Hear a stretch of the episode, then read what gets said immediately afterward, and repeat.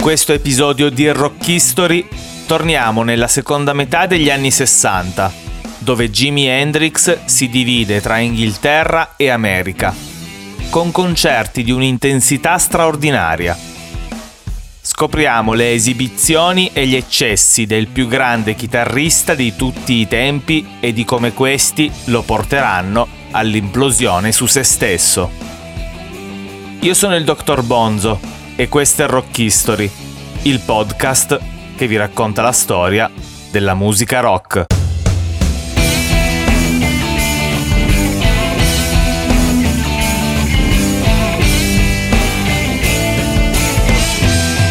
Capitolo 5 Siamo alla fine degli anni 60.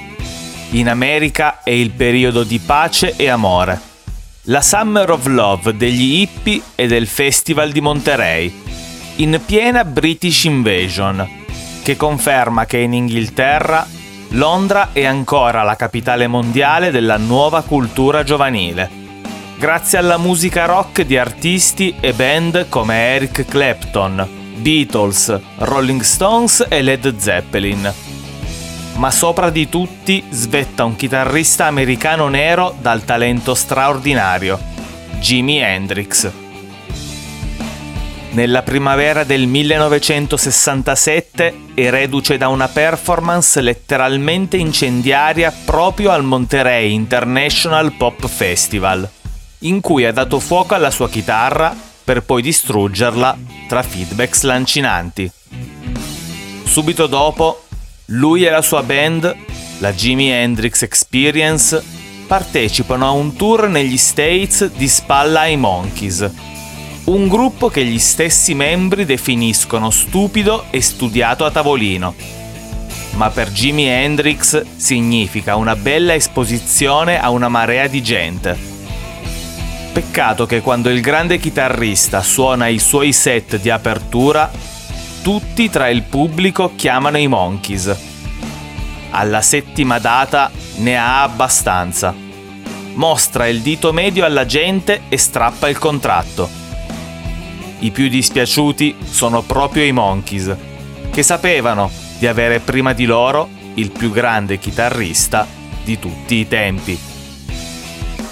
Nella primavera del 1968, prima della pubblicazione del terzo album, Jimi Hendrix è di nuovo in tour negli Stati Uniti. La band sbarca a New York e si tuffa subito nel profondo sud una sera entrano in un locale per mangiare qualcosa. La cameriera, una vecchia signora dai capelli bianchi, li squadra con sufficienza e poi dice Il negro può mangiare là e i suoi bagni sono quelli. Noel Redding e Mitch Mitchell non credono alle loro orecchie. Non hanno mai assistito a una simile scena di razzismo. Vacca ignorante, dice Noel alla signora, ma Jimmy lo tranquillizza. Va bene così, è già tanto che possiamo mangiare nello stesso ristorante. D'altronde siamo nell'America di Martin Luther King, il leader del movimento per i diritti civili degli afroamericani. Già, perché gli afroamericani devono ancora lottare per i loro diritti, alla fine degli anni 60 è il 4 aprile 1968. La Jimi Hendrix Experience è a riposarsi in un bar di Virginia Beach prima di partire per il New Jersey dove la band è attesa per un concerto a Newark. Improvvisamente il bar si riempie di ragazzi che esultano, stappano bottiglie e brindano. I musicisti chiedono alla cameriera cosa sia successo alla radio hanno appena annunciato la morte di Martin Luther King. Jimi Hendrix lascia il locale a testa bassa e prende il primo volo per New York, per poi spostarsi a Newark, dove per le strade c'è il delirio. I neri rovesciano le macchine e le bruciano. Jimmy si chiude in hotel e chiede che il concerto venga annullato. Ma la polizia gli chiede di ripensarci perché c'è una folla inferocita che attende il suo arrivo e se si annullasse il concerto la città verrebbe messa a ferro e fuoco. Allora Jimmy decide di suonare, ma il suo entourage teme per la sua vita, nell'assurda convinzione che l'eliminazione di un solo eroe nero non sia sufficiente. Jimmy sale sul palco. La tensione è palpabile. Ma lui dice solo una frase. Questo pezzo è per un mio amico. E inizia un'improvvisazione bellissima, ovviamente dedicata a Martin Luther King. La tensione si scioglie nel dolore. Il dolore nel pianto. Quando Jimmy finisce, posa la chitarra e tutti rimangono in silenzio. Non un applauso. Tutti uniti in un unico abbraccio.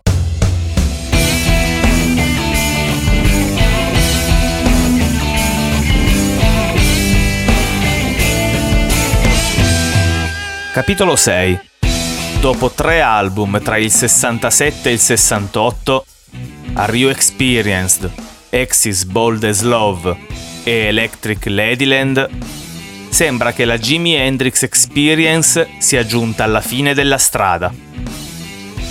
Il produttore Chaz Chandler abbandona per i continui contrasti con Jimmy e i rapporti con Noel Redding non sono dei migliori perché non si sente appagato dal ruolo di bassista. Nel gennaio del 69 Jimi Hendrix, Noel Redding e Mitch Mitchell, dopo più di sei mesi, tornano finalmente in Inghilterra. Il 4 gennaio partecipano allo show Happening with Lulu, in cui iniziano a suonare Hey Joe, ma dopo tre minuti la interrompono e Jimmy dice Vorremmo smettere di suonare questa spazzatura e dedicare una canzone ai Cream, Eric Clapton, Jack Bruce e Ginger Baker. Con questo la Jimi Hendrix Experience si lancia nella cover di Sunshine of Your Love dei Cream, scioltisi da poco, che suggella il legame tra i due grandi chitarristi. Pochi giorni dopo l'appuntamento dell'anno è al Bag Nails di Soho. Non si dice altro a Londra in questi giorni. È un appuntamento con la storia. Un ritrovo tra amici. La passerella delle stelle più luminose del rock. È qui che Jimi Hendrix vuole festeggiare il suo ritorno nella Swing in London. Ci vanno tutti.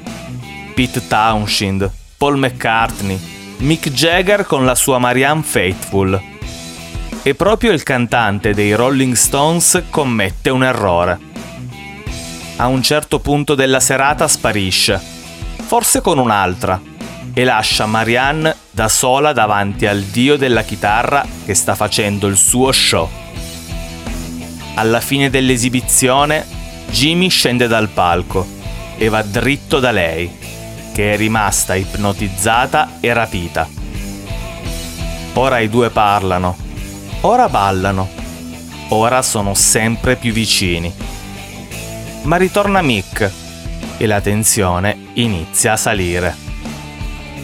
Ci pensa Jimmy a romperla, sorridendo, baciando la mano di Marianne e salutando Mick. Poco distante Pete Townshend chiede al Rodi dei Beatles cosa stia succedendo. Niente. Jimmy e Marianne si sono scambiati i numeri di telefono. Ma Jimi Hendrix è fidanzato. Lei si chiama Katie ed è bella, dolce e paziente oltre ogni limite. Una sera a Manchester, dopo il concerto, lei entra nei bagni femminili e trova Jimmy a scopare con una ragazza del pubblico. Katie non si scompone. Dice soltanto Fai presto, altrimenti perdiamo il treno per Londra. Ma Jimmy non è altrettanto paziente con lei. È molto geloso e possessivo. Una volta ha chiuso Katie in camera da letto per punizione ed è tornato a liberarla molte ore dopo Un'altra volta erano seduti al tavolo del Bago Nails. Lei si alza e va al piano di sopra a telefonare ad un'amica. Ma secondo Jimmy sta via troppo tempo. Quindi va a cercarla e quando la raggiunge la trova ancora al telefono. Il chitarrista si convince che sia al telefono con un amante, quindi le strappa di mano la cornetta e inizia a sbattergliela in testa. Katie chiama aiuto e in suo soccorso arrivano Paul McCartney e John Lennon, che si trovano casualmente nello stesso locale. Dopo il ritorno di Jimmy in Inghilterra, la band organizza ancora una breve serie di concerti e il 23 e 24 febbraio del 69 la Jimi Hendrix Experience tiene le ultime esibizioni britanniche alla Royal Albert Hall di Londra che segnano il tutto esaurito. In primavera Jimmy torna in America per quelli che saranno gli ultimi concerti della sua Experience. La mattina del 3 maggio al Pearson International Airport di Toronto arriva un volo da Detroit con a bordo il chitarrista afroamericano, che durante i controlli doganali viene trovato in possesso di un'ampolla di vetro contenente tre pacchettini di polvere bianca e un tubicino di metallo ricoperto di resina scura. Jimi Hendrix conferma che il bagaglio è il suo. Così viene trattenuto per quattro ore mentre il materiale viene fatto esaminare. I risultati dei test non lasciano dubbi. La resina è hashish, la polvere bianca è eroina. Jimi Hendrix viene accusato formalmente di possesso di sostanze stupefacenti, condotto alla centrale di polizia di Toronto e rilasciato dopo il pagamento di una cauzione di 10.000 dollari. Le procedure però vanno per le lunghe. La sera Jimmy è atteso al Maple Leaf Garden e il road manager è preoccupato che non faccia in tempo, oltre al fatto che non vuole che la notizia arrivi alla stampa, rovinando l'immagine del chitarrista. Dopo alcune ore, il road manager prova a far pressione agli agenti di polizia per sbrigare le pratiche e un colpo di fortuna salva lo show e il chitarrista. Uno degli agenti risponde Non si preoccupi, risolveremo in tempo. I miei figli hanno già il biglietto e mi ucciderebbero se non facessi uscire Jimi Hendrix da qui. L'ultima esibizione in assoluto della Jimi Hendrix Experience si tiene il 29 giugno al Bob Face Denver Pop Festival. Un'esibizione contraddistinta da scontri e violenze tra il pubblico e le forze dell'ordine, che devono ricorrere ai gas lacrimogeni per riprendere le redini della situazione, con i tre membri della band costretti a evadere trovando rifugio nel rimorchio di un camion del service assediato dai fan. Il giorno dopo viene ufficializzata la rottura con Noel Redding che decreta la fine della Jimi Hendrix Experience.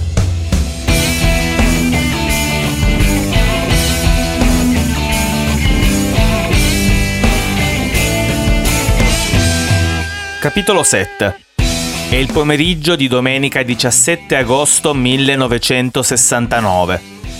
Jimi Hendrix è atteso sul palco del Festival di Woodstock l'apice della controcultura hippie americana.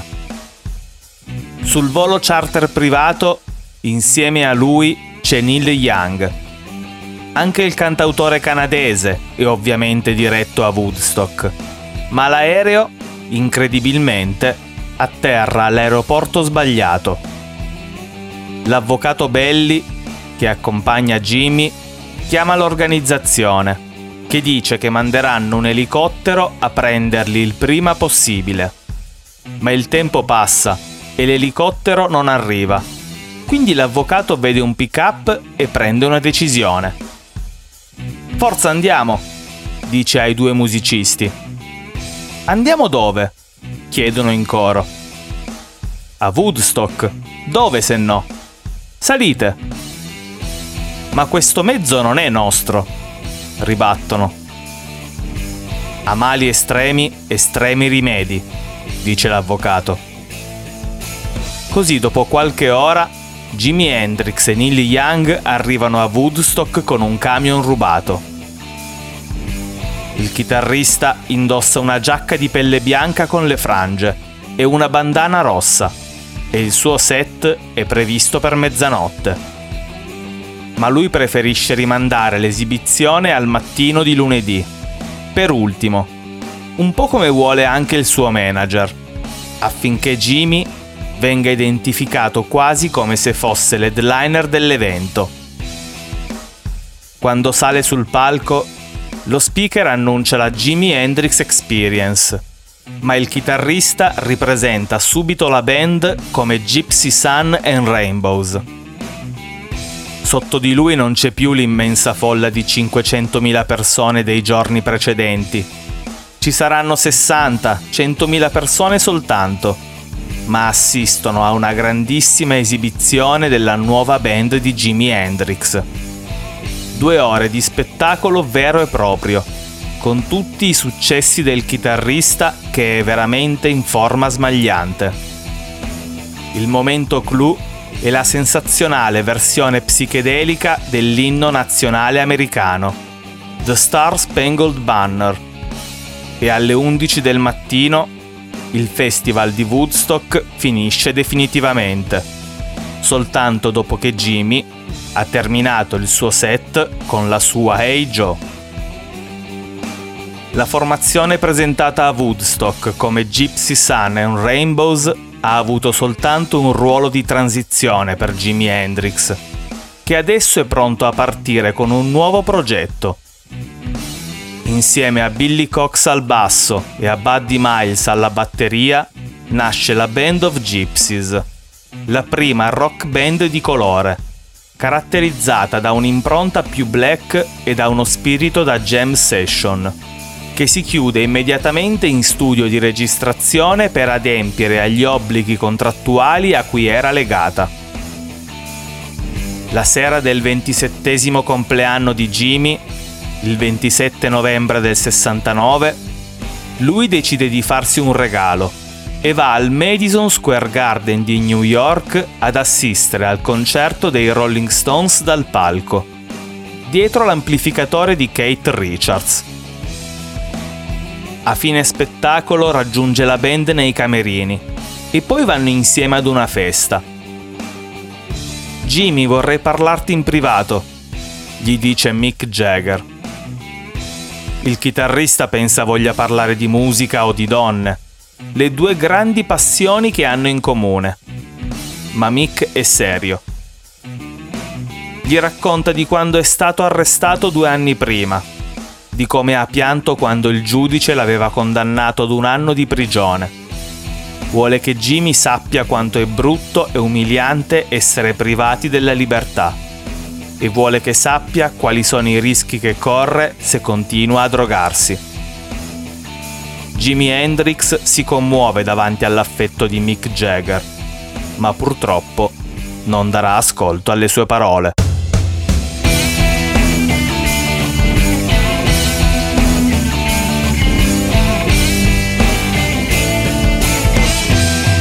Capitolo 8 Il pomeriggio del 31 dicembre del 69, la Band of Gypsies è al Fillmore East di New York del promoter Bill Graham per quattro spettacoli tra la notte di San Silvestro e la sera successiva.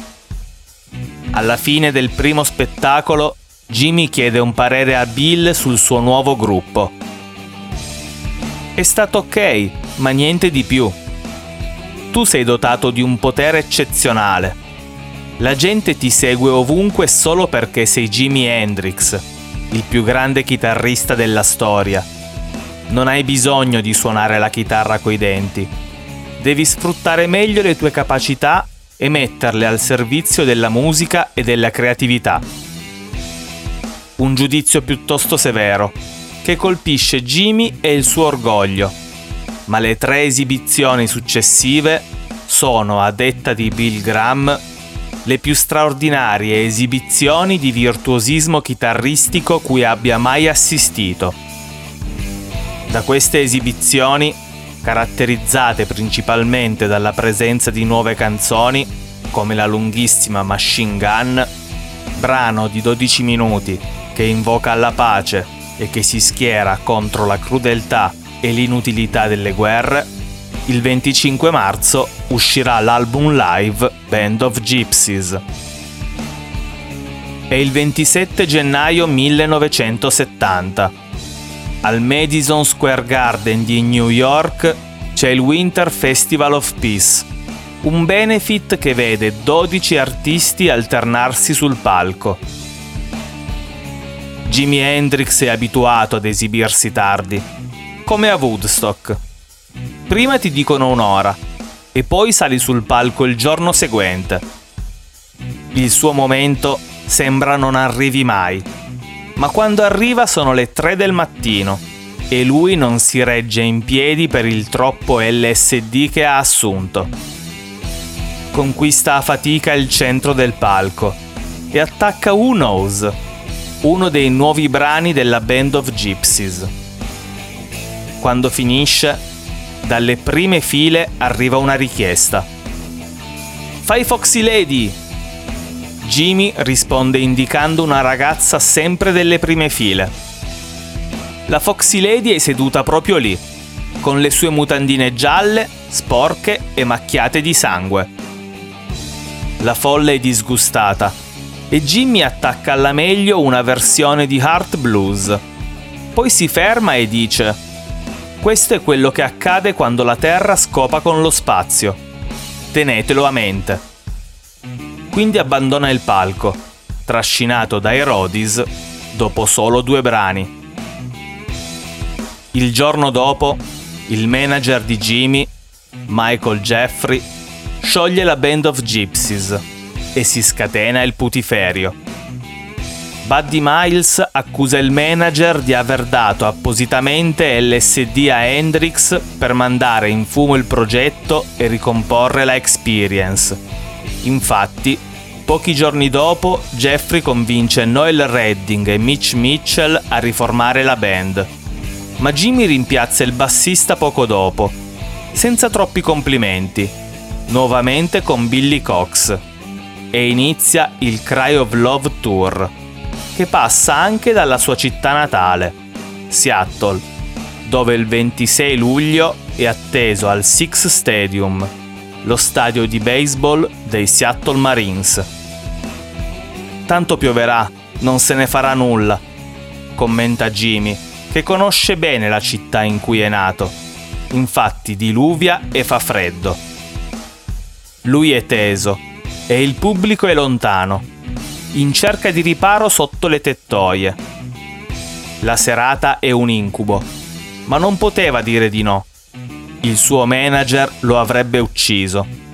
Inoltre deve pagare un po' di debiti per i lavori che sta facendo ai nuovi Electric Lady Studios, i suoi studi di registrazione. Il 30 luglio Jimmy deve partire per Maui, nelle Hawaii, per un concerto sul vulcano e per girare un film strampalato chiamato Rainbow Bridge.